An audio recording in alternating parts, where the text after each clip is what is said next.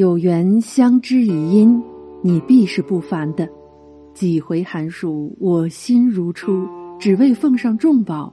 这重宝就是中华历史中的智慧。欢迎关注春秋专辑及相关图书，以及其他文化内容。黄叶祈愿您懂中华大智慧，做自信中国人。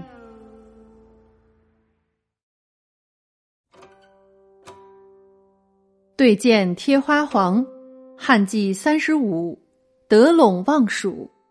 关键词：刘秀、公孙述、白帝城。这一卷是公元三十六年到四十六年的历史。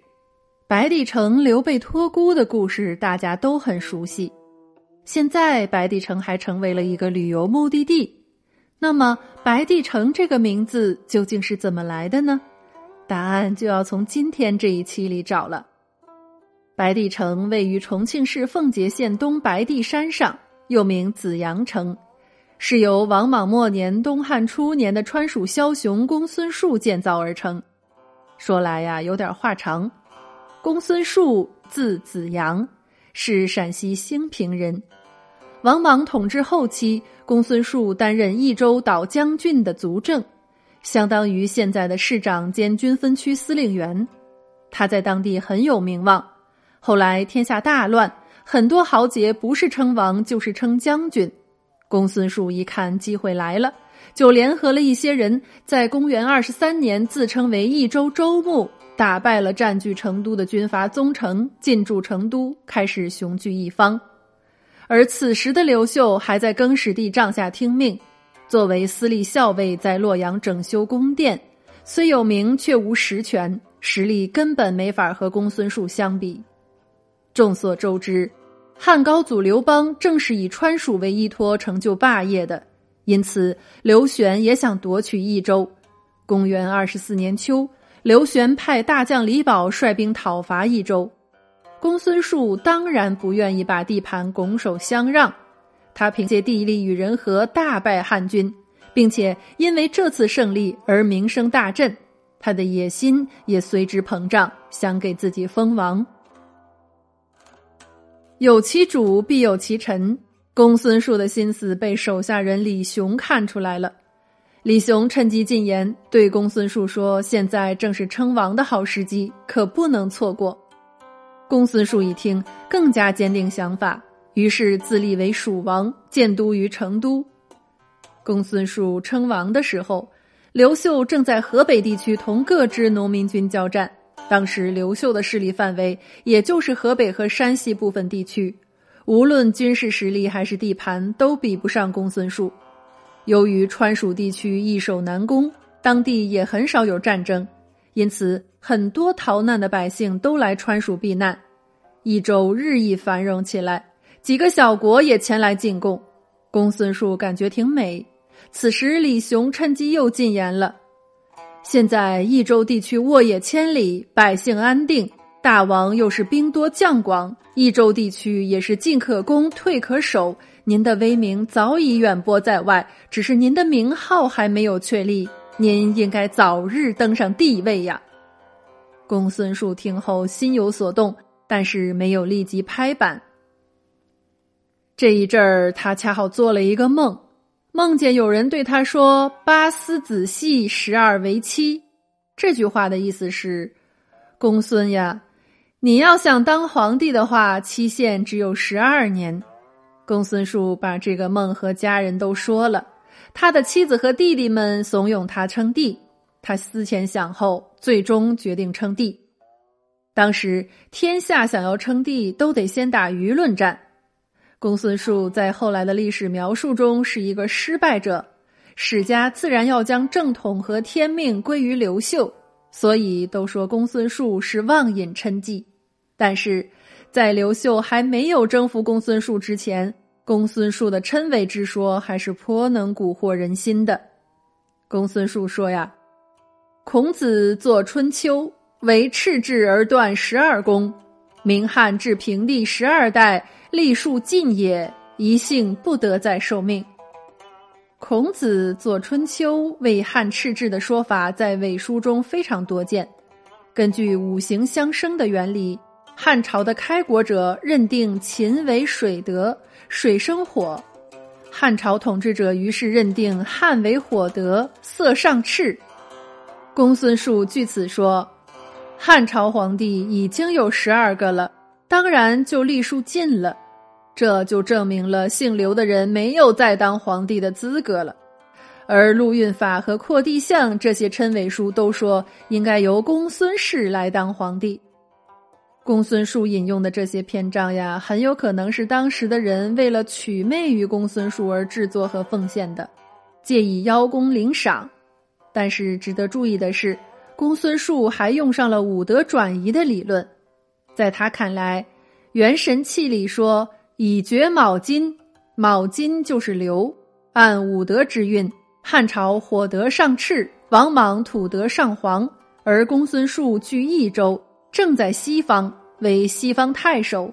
西方又属白，所以公孙述认定按五行土生金，他是金德，金主白，据西方，恰与成都所在方位相应。公孙述从这些称记中的语言和五德轮回，以及身体上手纹有奇的特征，证明了他自己确有龙星之瑞，他才是真命天子。于是，公孙述在公元二十五年四月称帝，建元龙兴，称帝时间比刘秀还早两个月。因他自称白帝，所以后人称这座城为白帝城。整个国家崇尚白色，国号成家。如果论这个时候的实力，公孙述和刘秀是在伯仲之间的。公孙述称帝前，益州部分偏远地区还未归顺；称帝后，公孙述派兵把这些城池全部占领。这一举措确实巩固了他的统治。公元二十七年，公孙述又派人占据了汉中部分地区，并试图拉拢陇右军阀韦敖。此时。军阀严岑也占据着汉中部分地区，而田荣占据着南郡，他们所在城池都是战略要地，而且这两个军阀也不愿意臣服刘秀，他们都在各自的地盘里和刘秀苦战。谁知道这时候公孙述竟然坐山观虎斗，根本没想过唇亡齿寒，也没想过敌人的敌人就是自己的朋友。原先没拉拢人家也就罢了，人家有难了却还不派兵支援。虽然严岑和田荣在公元二十九年都投靠了公孙述，但是地盘已经尽归刘秀，公孙述失去了原本属于自己的同盟军，也错过了进军中原的良机。公元三十一年初，京韩看到刘秀已经平定了全国大部分地区，早晚要进军川蜀。就面见公孙述，向他分析天下形势。他说：“现在整个天下，刘秀已经占据四分之三了，而且还在不断扩张，早晚会威胁到成都。益州北面的韦敖不能再信赖他了。根据微臣的见解，现在豪杰还能招募过来，人民还能安抚，我们可以趁机派田荣率兵占据江陵，依山傍险建造防御工事。”然后向吴楚等地发出檄文，这样长沙以南地区就尽为我有。另外，再派严岑出兵汉中，进军中原，这样韦敖等人也会向我们臣服。我们因此至少可以和刘秀分庭抗礼，日后也可以图谋天下。这个京韩确实具有战略头脑，他这一番分析。不单单把天下形势分析透彻，也将用兵策略详细列出。金韩这番言论不亚于后世诸葛亮的隆中对，但谁知公孙述又犯了犹豫不定的毛病。虽然刚开始采纳了金韩的建议，但是后来又听从自己家人的话，最终出兵半途而废，从而失去了抗衡刘秀的最后时机。公孙述没有主动进军，而刘秀却早就在得陇望蜀了。刘秀在攻打韦敖的过程中，就开始谋划攻打川蜀。公元三十五年，刘秀派出两员大将攻打川蜀。他命令来西在陆地上从北向南进军，岑彭走长江水路由东向西进军，水陆夹击。公孙述到这个时候才害怕起来，赶紧派兵抵抗。他派大将王元在下边地区抗拒来西，派弟弟公孙辉到资阳防御岑彭，派大将严岑据守广汉，和公孙辉遥相呼应，希望借此挡住汉军攻势。不料莱西和岑彭都是智勇双全的将领，莱西率兵直接打败了王元，而岑彭更是出奇制胜，在攻占江州地区，也就是今天的重庆之后。一方面命令臧公分兵牵制严岑，另一方面自己率兵绕开公孙辉重兵把守的资阳，走长江水路，直接逆岷江而上，来到了距离成都很近的武阳。岑彭的神奇用兵把公孙述都吓呆了。公孙述用手杖连连击地，汉军怎么会这么快呀？他最后孤注一掷，派刺客去刺杀莱西和岑彭，希望通过这样的办法来挡住汉军。虽然先后被人刺杀，但是二人的前期用兵为吴汉和臧公进军川蜀打下了坚实的基础。公元三十六年，汉军直抵成都城下，公孙述与吴汉大军交战时身受重伤不治而亡。吴汉最终攻破成都，进而平定川蜀。从公元二十五年到三十六年，公孙述称帝正好十二年。他在天下大乱之际趁势而起，独霸益州，的确是一代枭雄。但是他没有刘秀一般的雄才大略，更没有及时进军中原，才导致自己在短短两年内身死国灭。不知后人在游览白帝城时，对这位曾经轰动一时的白帝会有什么感慨呢？我们再来看看刘秀在国家治理方面的一些事迹。春秋时期，管仲曾经说：“治官化民，其要在上。”意思是说，管理官吏、教化民众，关键在于君主，这是人治社会的铁律。光武帝刘秀善于御下，也比较注意约束权贵，以身作则。曾经有洛阳令董宣，号称卧虎，是有名的酷吏。他还有个绰号叫强项令。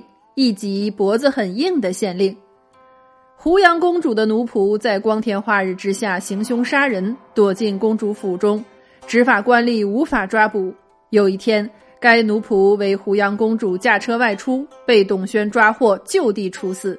胡杨公主恼羞成怒，向他的弟弟光武帝刘秀哭诉告状。光武帝准备用杖刑处死董宣，董宣不服。申辩一番后，以头撞柱，头破血流。光武帝不忍心杀他，让他向公主叩头道歉。董宣不肯，两个侍从架着他，强摁他俯身。董宣两手撑地，就是不肯叩头。公主无可奈何，光武帝赐给董宣三十万钱，奖励他的刚直不阿。史书中记载的董宣、樊晔、李章，都是光武时期有名的酷吏。开国之初就任用酷吏，这样的现象历代少见。这些酷吏多数都能够善始善终，同样是非常罕见的。光武帝刚猛治吏的政治风格一直延续到后来的明帝和章帝时期，前后数十年，开创了东汉历史上最值得称道的吏治清明时代。接下来就是有名的夺田事件。夺田是东汉初期最重要的国策之一。秦汉以来，地方官员每年都要向中央政府报告本地的田亩和人口数量，中央据此确定地方应当承担的赋税和劳役。中央政府想要维护专制皇权与正常的社会秩序，有效的控制广袤的国土，必须要尽可能准确的掌握土地与人口方面的数字。西汉中期以来。国家管理失序，土地兼并越演越烈，大量失去土地和财富的平民卖身为奴，沦为地主豪强的附庸，或者成为流民，成为统治秩序的隐患。中央政府控制的赋税和劳役来源越来越少，对国家的控制力越来越弱。西汉后期，有识之士已经注意到了土地和人口失控这个可怕的现象和危险的趋势，但遗憾的是。日薄西山的西汉政权没有能够解决这个问题。继之而起的新莽王朝，由于没能找到对症之药，也迅速归于失败。而对于新生的东汉政权来说，夺田问题就至关重要了。如果不能解决夺田不实的顽疾，就难免重蹈前朝的覆辙，更何谈长治久安？光武帝刘秀派遣业者清查两千担以上官吏的土地。结果查出大司徒欧阳希在汝南郡长任内测量田亩作弊，贪污千余万钱，被捕下狱。欧阳希的学生平原人李振年纪才十七岁，要求待欧阳希一死，而刘秀毫不动摇。欧阳希最终死在狱中，法律的尊严也得到了维护。大司徒欧阳希是国家一等高官，又兼学界领袖，可谓学高望重。欧阳希之死是光武帝以铁腕解决夺田不实问题的强烈信号。光武帝本人以及其核心统治阶级多出自豪强之家，所以东汉王朝在某种程度上可以说是一个豪强政权。但是，当豪强势力威胁到专制皇权和国家利益的时候，光武帝体现出了壮士断腕的勇气，绝不姑息。除了大司徒欧阳希，还有河南尹张吉等十多名郡守都因夺田不实而被处死，被处刑和免职的郡县级官员更是不计其数。同西汉后期的献田和王莽时期的井田一样，东汉政府的夺田举措由于触动了豪强势力的利益，遭到强烈抵制。而所不同的是。前者们选择了妥协或者放弃，而光武帝刘秀选择了坚持。失去了保护伞的地方豪强不肯让渡既得利益，甚至发动叛乱，但最终都被平息。西汉中期以来困扰执政者的土地兼并问题，至此终于得到了缓解。史书上说，夺田叛乱平定之后，牛马放牧一门不闭，社会一派安宁景象。